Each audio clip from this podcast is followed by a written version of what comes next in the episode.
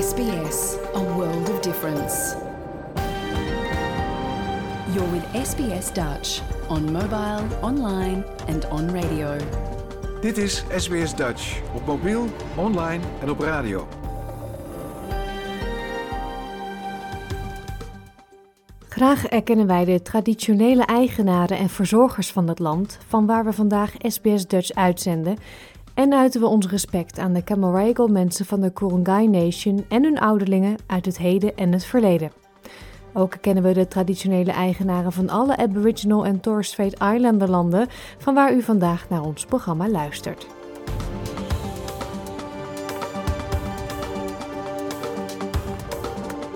Een hele goede morgen, mijn naam is Paulien Roesink. Het is zaterdag 28 oktober 2023 en dit is SBS Dutch, het Nederlandstalige radioprogramma van SBS. In de uitzending bellen we vandaag met de winnaars van de Bridgestone World Solar Challenge in op de Solar Team uit België. Eerder deze maand was de Kinderboekenweek in Nederland. En met leesconsulente Larissa de Ru bespreken we de schrijfster van het Kinderboekenweekgeschenk, Sanne Roosboom. We leren tellen in een nieuwe mini-les Leer Nederlands. En we hebben, als het goed is, ook nog tijd over voor cabaret van Jochem Meijer.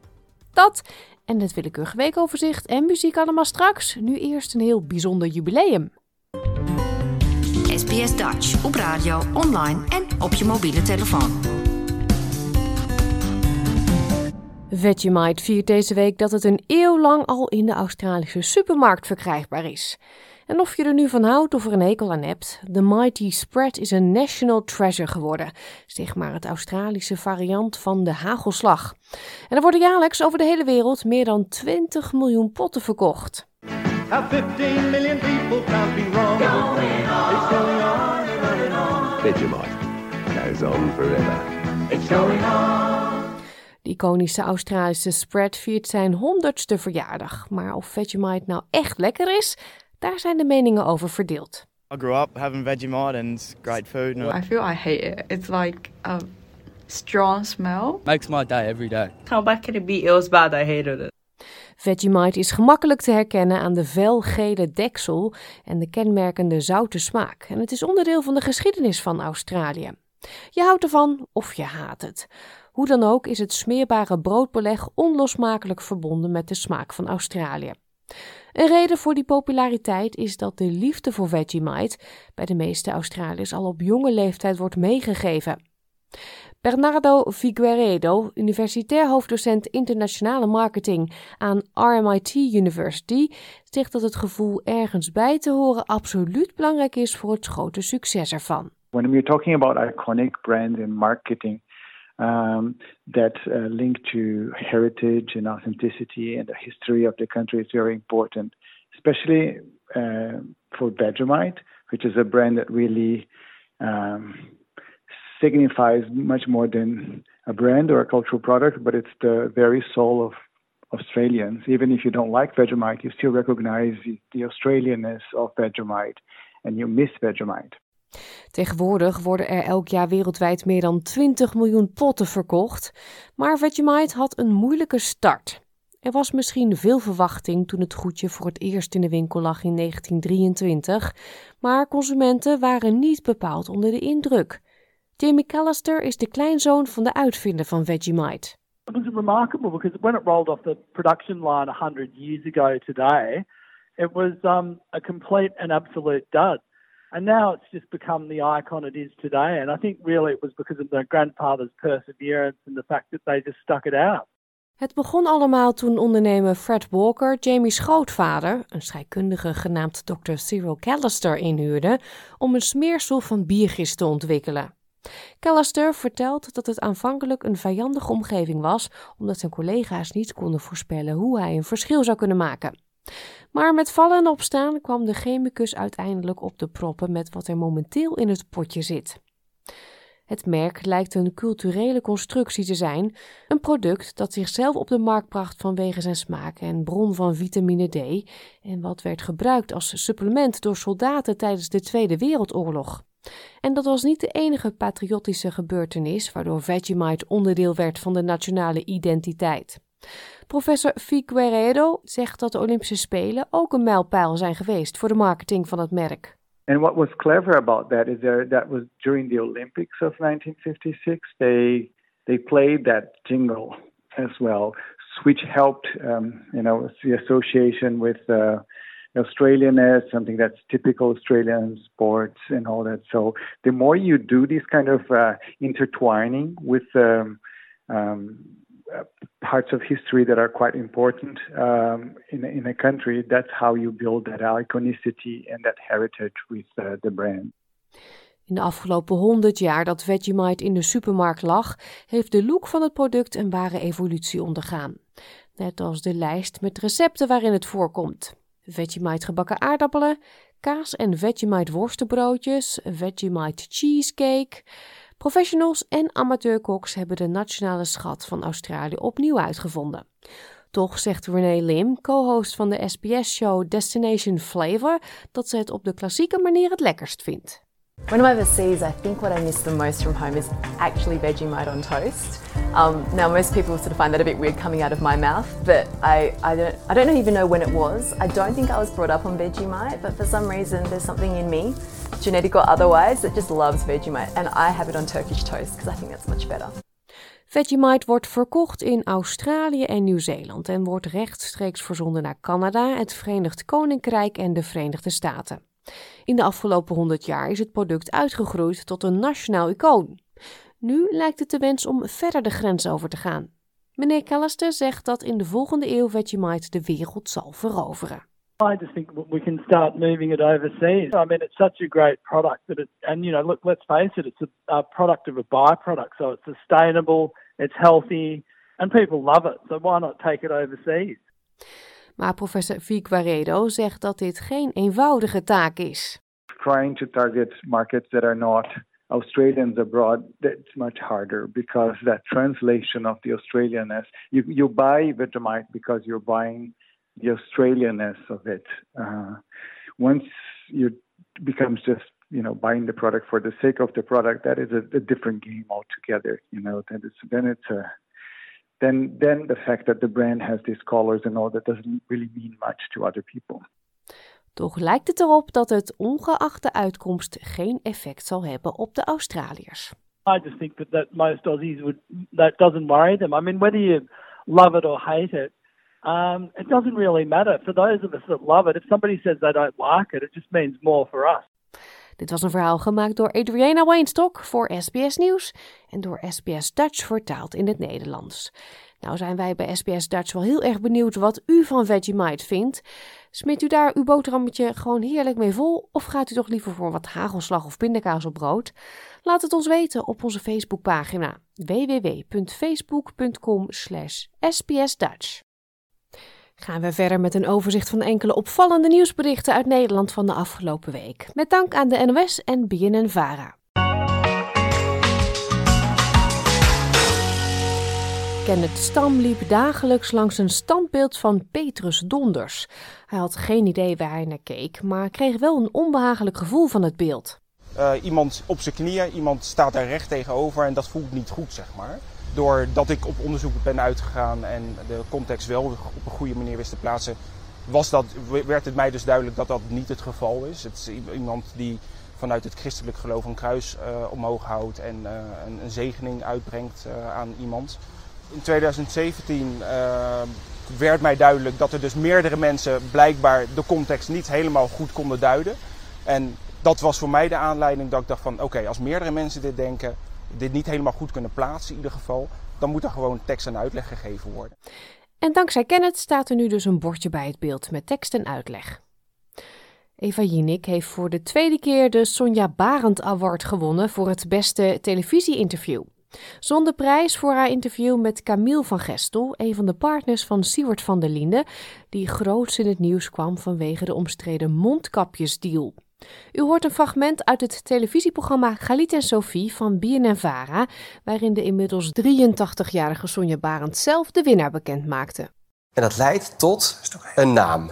Tot een naam. En dat ga jij bekendmaken, Sonja, de winnaar. Want er wordt al hier een tromgeroffel op de tafel. Het Sonja Barend Award van dit jaar. Wie is daarvan de winnaar? Eva Jinek. Demissionair premier Mark Rutte heeft deze week ontbeten met familieleden van Israëliërs die zijn ontvoerd of vermoord. Volgens hen beloofde Rutte dat hij zich zal blijven inzetten voor de vermisten, niet alleen namens Nederland, maar ook in EU-verband. U hoort Chris Den Hoed van het Familieforum voor Gijzelaars en Vermisten. Ik denk dat we een heel warm gesprek hebben gehad. Uh, de tijd genomen om de, om de, verhalen van de families te horen. Uh, um, emotioneel. Um, en ja, ik denk vol begrip ook uh, van, van de premier. Heeft hij u nog iets kunnen bieden? in ieder geval een luisterend oor. Hè, en de garantie dat hij ook zich in zal blijven zetten voor de vermisten en mensen die ontvoerd zijn op allerlei manieren uh, als Nederland zijnde, maar ook vanuit de Europese Unie. En dat is het belangrijkste wat we hieruit willen hebben. De laatste tijd worden wolven steeds meer gespot in de Nederlandse bossen. In Ermelo kunnen kinderen daarom niet meer onbezorgd buiten spelen. Maar dat is onterecht, volgens boswachter Jody Benning. Hij kan ineens zomaar opduiken in dorpen of hij loopt door een stad heen. Maar vaak is dan zo'n wolf uh, onderweg naar een nieuw leefgebied. Hij is op zoek naar een nieuw leefgebied. Of hij zoekt een mannetje of juist een vrouwtje op. En daarvoor moet hij zich verplaatsen. En dat is helaas dus soms overwegen heen, waar het heel druk is met auto's. Maar ook gewoon dus door dorpen of steden.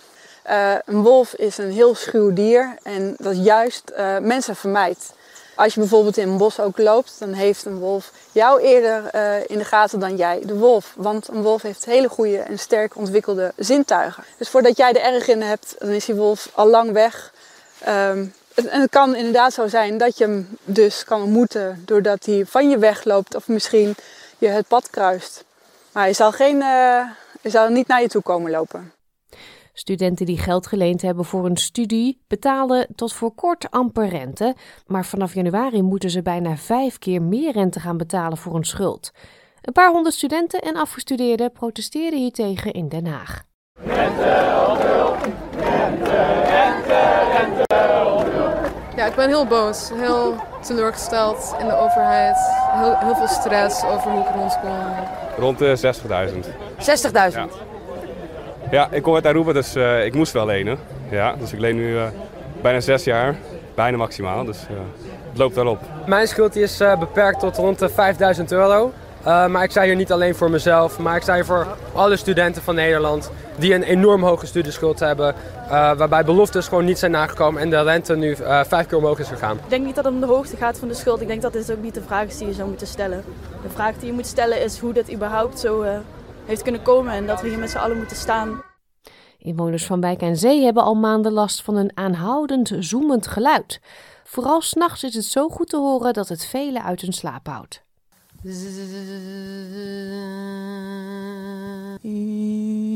Zoiets is het. Het is uh, gebrom eigenlijk. Hè? Het is een beetje ondefinieerbaar. Uh, gezoem, gebrom, ik weet niet, een soort spanning hoor je in de lucht.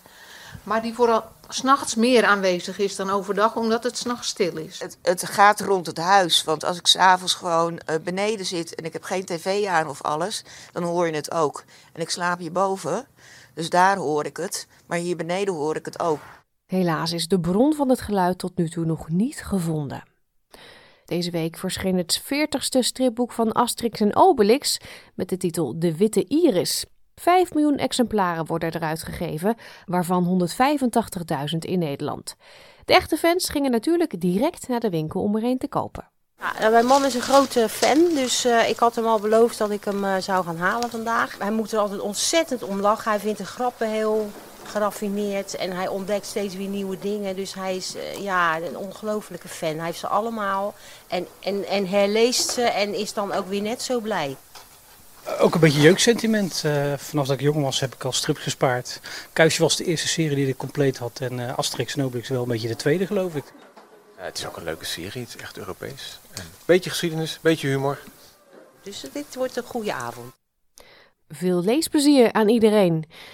Al jaren bezocht de Amerikaanse rivierkreeft de waterschappen veel kopzorgen. Hij vernielt op grote schaal oevers en bodems en blijft zich maar verspreiden. Maar daar lijkt nu eindelijk iets tegen gevonden, de zogenaamde kreeftensleuf. Dit is een experimentele sloot. In dit geval gebruiken we hem om onderzoek te doen naar invasieve rivierkreeften en om een nieuw type val te testen. Wat je hier ziet is eigenlijk een soort verkeersdrempel met een brievenbus erin. De kreefjes die lopen op de drempel omhoog en vallen dan de brievenbus in. En de enige manier waarop ze eruit komen is via die buis waar gaas aan de binnenkant zit, zodat ze omhoog kunnen klimmen en in de opvangbak vallen. Zo kunnen we voorkomen dat ze zich verder verspreiden en zo kunnen we ook de hoeveelheid kreeften terugdringen. Wij halen nu de kreefjes weg die vannacht gevangen zijn. En er zitten inderdaad beesten in de bak. Tot zover dit willekeurige weekoverzicht van deze week. Dit keer met dank aan de NOS en BNN Vara.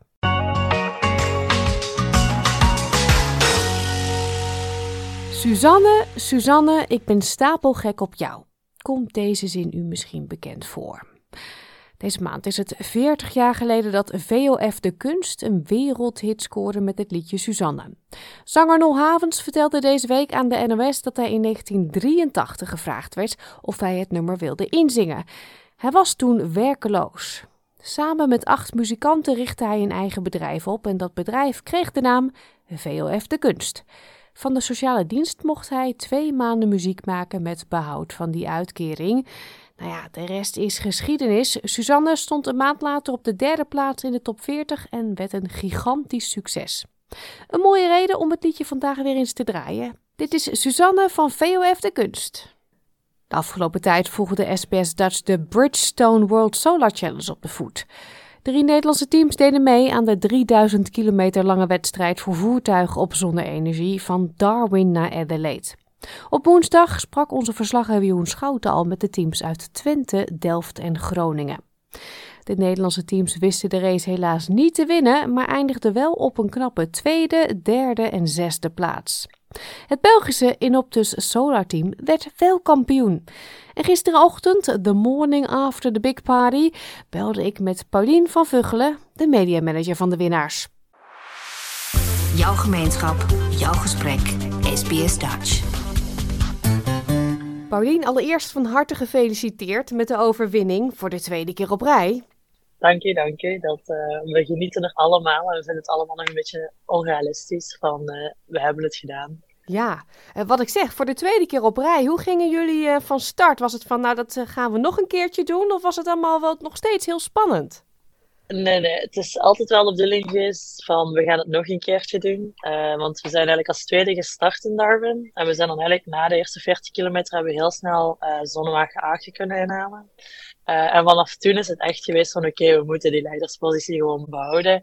En zo goed mogelijk ons best doen. Natuurlijk, je moet denken, dat is een Solar Challenge en je doorkruist 3000 kilometer. Waar dat heel veel wind aan te pas komt, waar dat temperaturen, bushfires, noem het allemaal op. Dat dat eigenlijk allemaal ook invloed heeft. Dus je kunt u eigenlijk maar zo goed voorbereiden. Um, tot eigenlijk de natuur het overneemt eigenlijk. Als, allee, daar komt het op neer. Ja, want je noemt nu de bushfires. Dat lijkt me toch wel ja. even spannend. Uh, de bushfires waren heel spannend, omdat we hebben eigenlijk op dag 1 hebben we echt hele zware bushfires gehad. De zonnewagen is daar ook voorbij gereden. Dat was dat is super heet voor onze piloot. Maar ja, dat is natuurlijk ook heel gevaarlijk, want als de auto daarmee in contact zou komen, of het een of het ander, je zicht vermindert. Allee, er zijn zoveel zaken die daar echt gewoon gevaarlijk bij zijn. Maar ja, je verlaagt dan je snelheid om er dan 100% voor te zeker van oké, okay, de auto kan vlot doorrijden. We hebben ook sowieso een auto daar nog voorrijden, die eigenlijk de zonnewagen mee begeleidt. Dus dat is eigenlijk heel positief. Maar dan dag twee hadden we eigenlijk opnieuw bushfires. En dat was eigenlijk ja, een bushfires verder een binnenland in, die eigenlijk ter grootte van Tasmanië waren, wat natuurlijk gigantisch is. Maar dat brengt dus ook heel veel uh, hoop met zich mee. En dat heeft er ook voor gezorgd dat we dan dag twee veel, meer, veel minder energie hebben binnengehaald dan we eigenlijk gewild hadden. En ik denk dat dat ook voor alle teams is. Um, waardoor het op eigenlijk dag drie super interessant was. Ja, want uh, die energie die je niet kon binnenhalen, heb je nodig om de volgende dag volle kracht te kunnen rijden natuurlijk inderdaad. Dat, uh, want ja, we hadden dan op dag 2 minder energie binnen. En dan dag 3 was het super veel zijwinden. En Twente was ons ook aan het inhalen. Dus het was dan kijken van oké, wat gaan we doen? En op welke manier gaan we het hier eigenlijk uh, spelen? Ja, Twente kwam mwah, redelijk dichtbij. Maar ook weer niet echt zo dichtbij, denk ik, dat jullie dachten, oeh, die Nederlanders. we hebben toch wel, uh, dag drie hadden we toch wel van oké, hoe gaan we het nu dag vier nog aanpakken? Want acht minuten, dat klinkt misschien veel, maar dat is eigenlijk echt niet veel, want we moesten op dat moment nog 1500 kilometer afleggen. Dus uiteindelijk, ja, we hadden al 1500 kilometer afgelegd en dan waren dan nog eens 1500 kilometer. Dus eigenlijk alles kon nog gebeuren. Zelfs al hadden die een uur achter gestaan, als wij een probleem hadden gehad, als wij ergens een energieprobleem, er kon zoveel zijn.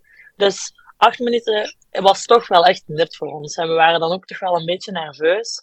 Maar ja, het team heeft zich dan koppen bij elkaar gezet en gewoon gezegd van oké, dit is de strategie die we gaan rijden. En zo gaan we gewoon zorgen dat we die, ja, die leiderspositie gewoon niet afgeven. Ja, en kun je een tipje van de sluier lichten wat dan zo'n strategie is? Waar hou je dan rekening mee? Wat doe je dan? Ja, dus die strategie is eigenlijk van als je in Darwin begint, dan heb je eigenlijk een volle batterij. Um, en tegen het einde van de race wil je natuurlijk een lege batterij hebben. Uh, maar dat betekent dus ook dat tijdens de race gaat je kijken van oké, ik heb zoveel inkomende energie, ik verbruik zoveel. Uh, en dan gaat je kijken van oké, ik kan deze snelheid rijden, maar er komt een wolk aan, gaan we daar sneller doorrijden, gaan we daar trager doorrijden. Eigenlijk al dat soort zaken zijn ja, dingen waar je rekening mee moet houden tijdens eigenlijk het bepalen van je snelheid doorheen de dagen. Um, dus dat is eigenlijk een beetje waar dat die strategie uh, op aankomt. En natuurlijk is er ook het mentale spel van strategie, uh, waar dat er op de socials al een keer gecommuniceerd wordt van oh, de auto doet het super goed of dus uh, ja, het is eigenlijk een beetje een combinatie van alles. Ja, want even voor de volledigheid. Hoeveel mensen zijn er betrokken bij jullie team? Want je denkt, iemand rijdt, nou misschien een paar rijders natuurlijk. Niet elke dag ja. meteen dezelfde. Dus we hebben eigenlijk met 20 ingenieurstudenten echt een zonnewagen gebouwd. En dan zijn we uiteindelijk naar Australië gekomen, voorbereidingen gedaan. En dan zijn er uiteindelijk nog 24 oud-teamleden van België gekomen om ons eigenlijk te vergezellen en om gewoon al die extra uh, kennis mee te nemen. Um, dus we waren uiteindelijk met 44. Daar zat ook wel een mediacrew bij, daar zat een fotograaf bij, daar zaten nog uh, nieuwe teamleden bij van het team van uh, volgend jaar. Maar ja, dat is wel een super grote groep en iedereen heeft daar super hard zijn best gedaan en dat heeft er ook gewoon voor gezorgd dat we nu wereldkampioen zijn. Ja, wereldkampioen, wauw. ja, klinkt nog altijd surrealistisch. Ja, dat kan ik me ook voorstellen. Uh, en jullie komen dus allemaal van uh, de universiteit in Leuven. Ja. Hoe is daar gereageerd? Uh, ja, super trots natuurlijk. daar is veel over gepost. in België gaat ook echt... Allee, elke krant is het bijna opgenomen. We zijn op het, alle tweede nationale televisiezenders geweest. Dus het is echt super zot. in België leeft het echt. En dat is ook heel leuk, want dat was zeker wel de bedoeling. Um, dus ja, ja, uh, nou ben ik eigenlijk, als ik eerlijk ben, heel verbaasd. Het is voor jou nu nog kwart voor tien in de ochtend. Gisteren ja. heb je gewonnen, je bent wereldkampioen geworden en je zit gewoon met mij te praten. En je ziet er ook nog fris en fruitig uit. ik uh, heb inderdaad deze ochtend ook al op ABC News Australia ook een interview gehad. Maar dat was om vijf voor zes. Oh, um, dus dat was wel pittig vroeg. Uh, vijf voor zeven. Maar dat was enorm vroeg, want ik lag ook pas tegen half vier in mijn bed. Dus ja. Ja, ik bedoel studenten um, met dan het ja. feit dat jullie uit België komen, daar zal een paar biertjes uh, Absoluut. Hebben. Ik ga toegeven dat al de rest van ons team wel gewoon nog in een bed ligt. Dus uh, ik denk dat ik wel de enige ben. ja, en nu ben je als um, uh, lid van het team uitgesloten van deelname volgend jaar? Of zou je volgend jaar weer mee kunnen doen? Um, dus we zouden eigenlijk volgend jaar als het actief, allez, want we noemen dat actief team, maar we noemen dat uh, consultants. En ook consultants zijn eigenlijk oude teamleden. Dus afhankelijk of de groep van volgend jaar, die dus nu eigenlijk gaan verder bouwen op de wagen die dat eigenlijk momenteel bestaat, of die eigenlijk zegt van oké, je hebt dat zo goed gedaan, of je hebt ons, allez, en we willen, we denken echt dat jij een meerwaarde gaat zijn voor ons, uh, voor de challenge die dat zij dan gaan doen, dan kunnen wij zeker mee. Uh, maar ik denk dat na 15 maanden uh, toch wel dag en ook wel soms nacht uh, aan die zonnewagen gebouwd hebben, dat iedereen toch ook wel een beetje rust daar nood aan heeft. Um, dus dat is eigenlijk wat het plan momenteel is. Ja, hoe lang blijven jullie nog in Australië? dat varieert een beetje per teamlid, maar de meeste zijn eigenlijk tegen eind december zeker wat thuis. Oh, jullie gaan eerst nog genieten van het land. Absoluut, absoluut. Ja, maar niet in de zonnewagen natuurlijk. Nee, die wordt uh, nu maandag, gaat hij de boot terug op en uh, gaat hij dan terug richting België. Mhm. Ga je zelf wat zien van het land? Ja, absoluut. Ik ga de Oostkust nog doen. en ja, dan ook zo de Great Ocean Road. Dus ik kijk er wel echt super hard naar uit. Tijd voor wat welverdiende rust na al die spanning en sensatie. Ja, absoluut. Dat, uh, zeker die laatste vijf dagen zal ik zeggen dat toch wel een beetje uh, een paar jaren van mijn leven gekost heeft. Ja, als je terugblikt op die uh, week van Darwin naar Adelaide, wat is je meest favoriete moment? Oh, um, ik denk gisteravond, of ja, eergisteravond, toen we eigenlijk in uh, Naport Augusta, toen we eigenlijk wisten van oké, we staan zoveel minuten voor. Uh, het gaat moeilijk zijn om ons nog te laten inhalen. En dan ook te zien dat we superveel energie binnenhaalden tijdens uh, onze ochtendlading. Ik denk dat dat wel even zo was van oké, we gaan dit hier kunnen doen. Weet je, het is eigenlijk zekerheid van dat hier gaat gebeuren. Dus ja, ik denk dat dat wel super nice was. En kangaroes zien, dat wel ook. Nou, nogmaals van harte gefeliciteerd. Geniet ervan. Nog even verder feesten vandaag. En, uh, absoluut. Over twee jaar uh, zijn jullie terug. Ja, absoluut. Dankjewel. Over twee jaar is er weer een nieuwe editie van de World Solar Challenge. En ook dan zal SBS Dutch daar weer verslag van doen. Van 4 tot en met 15 oktober vond in Nederland de jaarlijkse Kinderboekenweek plaats. Traditiegetrouw krijgt een ieder die op dat moment voor een bepaald bedrag een kinderboek koopt, een speciaal geschreven boekje cadeau, net als in de normale boekenweek. Dit jaar werd het kinderboekenweekgeschenk geschreven door Sanne Rozenboom. Voor leesconsulente Larissa de Ru de perfecte aanleiding om de reeks Het ministerie van Oplossingen te bespreken.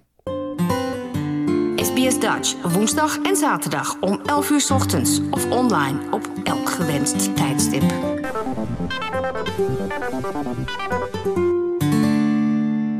Op maandagmiddag om 15.42 uur explodeerde het gasfornuis van flat 2F aan de Panamalaan. Precies op datzelfde moment sprong een jonge kikker aan de andere kant van de stad de vijver in en vroeg zich af waarom hij zo ontzettend veel zin had in het leven. Twee jongens die wilden gaan gewicht heffen, stonden die middag voor een gesloten sportschool. En niet zomaar gesloten, de ramen waren dichtgetimmerd met dikke planken. De chauffeur van tramlijn 7 remde ondertussen, omdat hij niks kon zien nadat er een meeuw met gestrekte vleugels op de vooruit was geland. Alweer. Net voordat ze een enorme knal hoorde, dacht Ravi aan haar vorige huis. Het gezellige huis waar ze tot een paar maanden terug had gewoond met haar broertje en haar moeder. En dat verkocht was aan andere mensen. Dit had allemaal met elkaar te maken, maar dat wist nog niemand. Oeh, spannend. En waar is dit een fragment uit? Dit is het fragment uit Ravi en de laatste magie, uh, geschreven door Sanne Rozenboom. En dat is het uh, kinderboekenweekgeschenk. Ja, jullie hebben net kinderboekenweek erop zitten. Hè? Een weekje of twee ja. geleden is het afgelopen. Um, Sanne Rozenboom, is zij uh, al een gevestigde naam? Jazeker. Um, wat ze hier in Nederland het laatst, uh, het meest bekende heeft gedaan, is het boek Mot en de Metaalvissers. Maar ik denk dat de meeste kinderen zoiets hebben van, oh, zij is van het ministerie van Oplossingen. Ja, het was eigenlijk een beetje een vraag naar de bekende weg. Dat weet je ook al lang. Want ik heb drie delen van het ministerie van Oplossingen thuis. Ik heb ze allemaal gelezen met mijn kind. Hier is het een groot succes. Ja. Kende jij ze al? Nee, nou dat is dus het grappige. Um, ik, heb ze, ik kende ze van naam, maar daar hield het bij op. Uh, ja, ik kan niet alles uh, lezen wat er is. En dit is echt zo'n serie, ja, die bleef gewoon uh, de hele tijd nog eventjes liggen. Dus ik ben er even ingedoken. En uh, ja, vanochtend was ik dus heel even nog door een stukje aan het heen lezen. En waarop mijn dochter zei, lees eens voor. En ik denk dat wij nu ook het ministerie van Oplossingen gaan lezen. Ja, is het een boekenrace die je wel vaak in de bibliotheek hebt voorbij zien komen, als in dat het populair is, dat het veel geleend wordt? Ja, want ik ben um, nu bezig met het e-book, want hij is ook als e-book beschikbaar. Uh, want toen ik afgelopen week uh, eventjes hem uit de kast wilde gaan halen, kon ik eigenlijk alleen nog het uh, ene laatste deel in, uit de kast halen. En ik zie de andere delen gewoon heel vaak op de opruimkarretjes staan. Wat bij ons betekent, uh, ze gaan vaak de bibliotheek uit en moeten ook weer terug de kast in. En vaak komen ze niet eens terug de kast in, want dan pikt iemand ze wel weer van die opruimkarretjes uh, eraf. Ja, Sanne Rozenboom, zij is dus gekozen om dat geschenk te schrijven. Weet jij waarop die schrijvers worden geselecteerd? Um, nou, meestal kijken ze gewoon naar of iemand een stijl heeft die de kinderen echt aanspreekt. Want het is natuurlijk een boek wat ja, bij iedereen die, ik geloof dat het op het moment boven de 13 euro is, aan kinderboeken koopt tijdens de kinderboekweek, krijgt een cadeau. Dus je hebt natuurlijk heel veel schrijvers die hele mooie dingen doen, maar misschien niet echt een schrijfstijl hebben uh, die iedereen aanspreekt. En het is gewoon, ja, zij schrijft heel vlot, maar ook echt met elementen die kinderen gewoon heel erg leuk vinden. Zoals in het ministerie heb je echt een beetje ja, die spanning, dat James Bond oplossingen gevoel. Um, en onverwachte wendingen doet zij gewoon ook altijd heel erg leuk.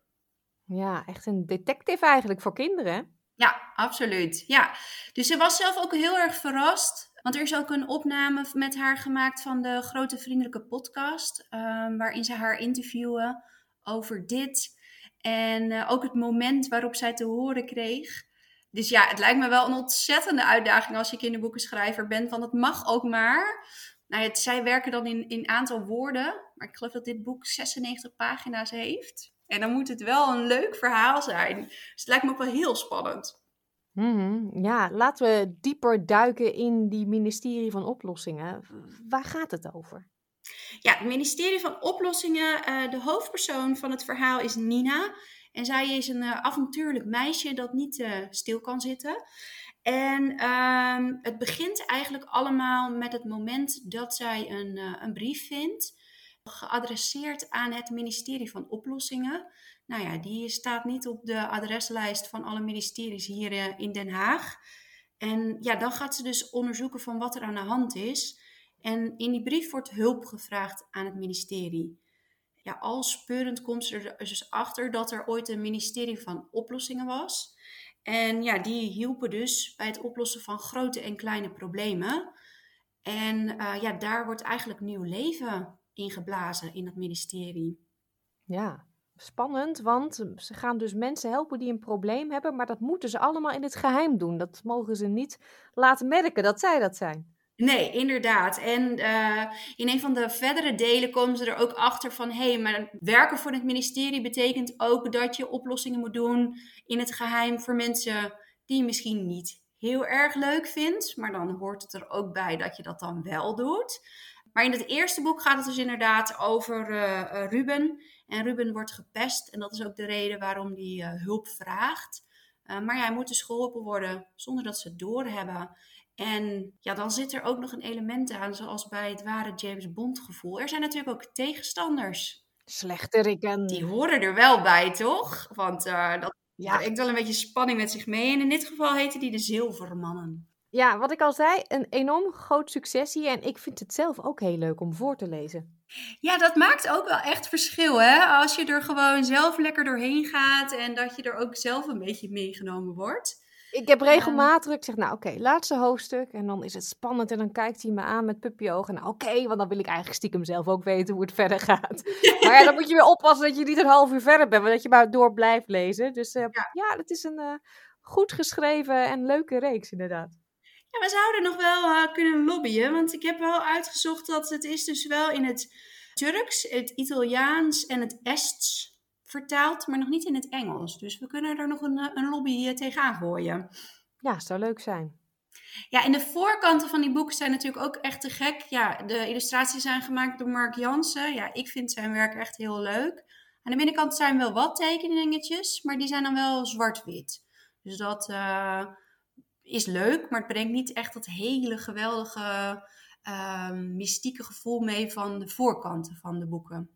Nee, dit is wat ik gemerkt heb, echt een boek om na te luisteren. Dan zit er echt iemand naast mij, gewoon echt te luisteren wat je vertelt, in plaats van dat ze naar de plaatjes kijken. Ja. Vind ik juist wel leuk. Ja, dus dan is het inderdaad wel een goeie. Ja, en voor wie zich nu afvraagt van oké, maar als ik dan het ministerie uh, induik, uh, je kunt vijf delen verder. Dat, uh, zover zijn we ondertussen. Na de eerste, die dus gewoon het ministerie van Oplossingen heet, hebben we ook nog uh, De Verdwenen van Gogh. Het veel te volle huis, De Zilverjongen en Het spook van de Haviksburgt. Ja, zover zijn wij nog niet.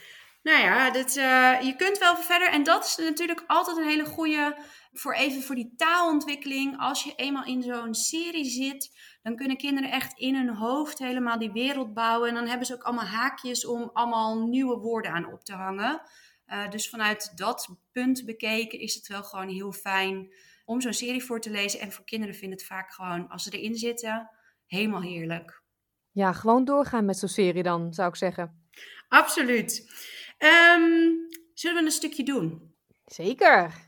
Dan gaan we beginnen met het allereerste begin van het allereerste boek. Een brief die gelezen moet worden. Nina had nog nooit eerder iets gestolen, zeker niet van haar vader. Maar nu moest het. Zijn tas stond naast de bank, open. Ze kon een randje van de brief zien. De tv stond aan. Vanuit haar ooghoek zag ze hoe een presentatrice van het journaal voor een jury ronddanste in een roze jurk. Maar Nina lette niet op. Ze wiebelde met haar tenen in haar iets te grote rode laarzen en staarde naar de tas. Ze wist dat ze die brief moest lezen, maar wie stilt er nou van haar eigen vader? Nina's vader had de brief smiddags meegenomen. Dat was op zich niet vreemd, want hij was een postbode. Een bijzonder grote postbode met een zwarte baard. Soms kon hij een brief niet bezorgen en dan moest hij terug naar het postkantoor. Dan bestond het adres niet of woonde er iemand anders. Hij deed altijd erg zijn best om de brieven toch op het juiste adres af te leveren. Hij had een keer de hele ochtend alle bakkers in de stad gebeld, omdat hij een brief had voor die leuke bakker met het gaatje in zijn oor. Na zestien telefoontjes had hij hem gevonden, de Tom Poezenbakker in de Meulenstraat. Die had een oorbel en was volgens zijn baas erg grappig. Nina's vader probeerde mensen altijd te helpen. Zo was de hele familie zout. Ja, ik wens je heel veel plezier met het lezen van dit boek. Ik weet zeker dat je dochter het leuk gaat vinden. Absoluut. Ik heb er in ieder geval nu ook zin in. Alle kinderboekentips van Larissa, en dat zijn er inmiddels al heel wat, zijn terug te luisteren op onze website www.sbs.com.au/dutch. Dan nu een liedje uit de familie Doorsnee, het hoorspel van Annie M.G. Smit over het leven van een doodgewone familie dat in de jaren 50 razend populair was. Dit is Will You Have a Cup of Tea, gezongen door Hetty Blok en Jo Visser Jr. Ook vandaag kunt u weer luisteren naar een nieuwe aflevering van onze talenserie Leer Nederlands. Joyce Diebels woont in Melbourne en geeft daar Nederlandse les. Vandaag legt ze uit hoe je in het Nederlands kunt tellen tot 10.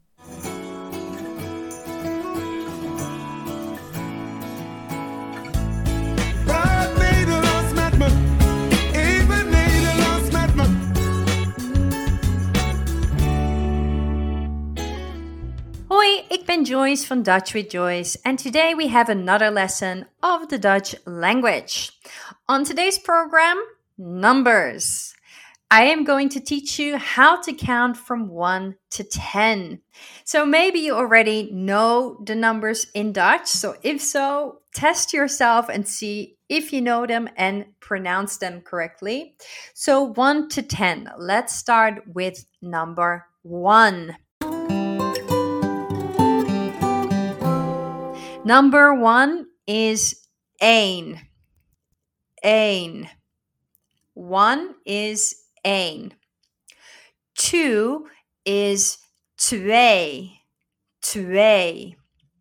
Eén, twee. Three is drie. So the TH becomes a D. Drie. Four is vier. Vier. Four is vier. Five is vijf vijf. Here you see that the F becomes a V and the V becomes an F in Dutch. Vijf. Six is zes. Zes. And here you'll see that the S becomes a Z. Same for seven. Six is zes. Seven is zeven. Zeven. Very similar to seven, but a bit more softer. Zeven. Eight is acht. Eight is acht. In English, when words are written with GHT, you kind of want to think in Dutch that that G is a solid G. So GHT most of the time will translate to CHT in Dutch, which is cht, acht, acht. Nine is negen, negen. And last but not least, ten is teen, like a teenager. Ten is teen. Those are the numbers 1 to 10. So let's try and say the numbers one after the other in het Nederlands. 1, 2, 3, 4, 5, 6, 7, 8, 9, 10. Heel goed gedaan. Now let's try it one more time, but quicker. 1, 2, 3, 4, 5, 6, 7, 8, 9, 10. Those are your numbers in Dutch. Keep practicing them, and maybe you can even try and add a thing to the number. So let's say I have one book and I have two books, where we will be using our plural. Ik heb één boek. Ik heb twee boeken. Ik heb één boek en ik heb twee boeken. Your challenge for this week will be to use your numbers plus a thing. And we would love to hear what you come up with and how your practice is going. Until next time, doei!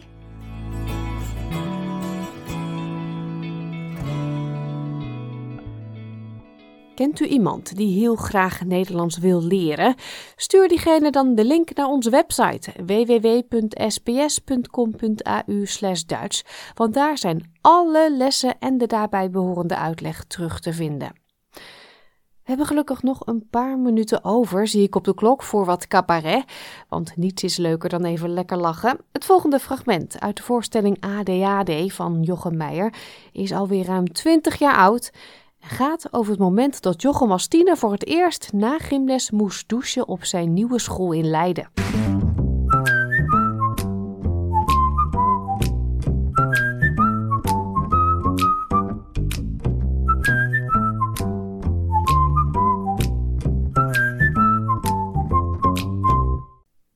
Hiermee komen we aan het einde van dit uur SBS Dutch. Ga naar www.sbs.com.au Dutch om deze aflevering of al onze andere verhalen terug te luisteren.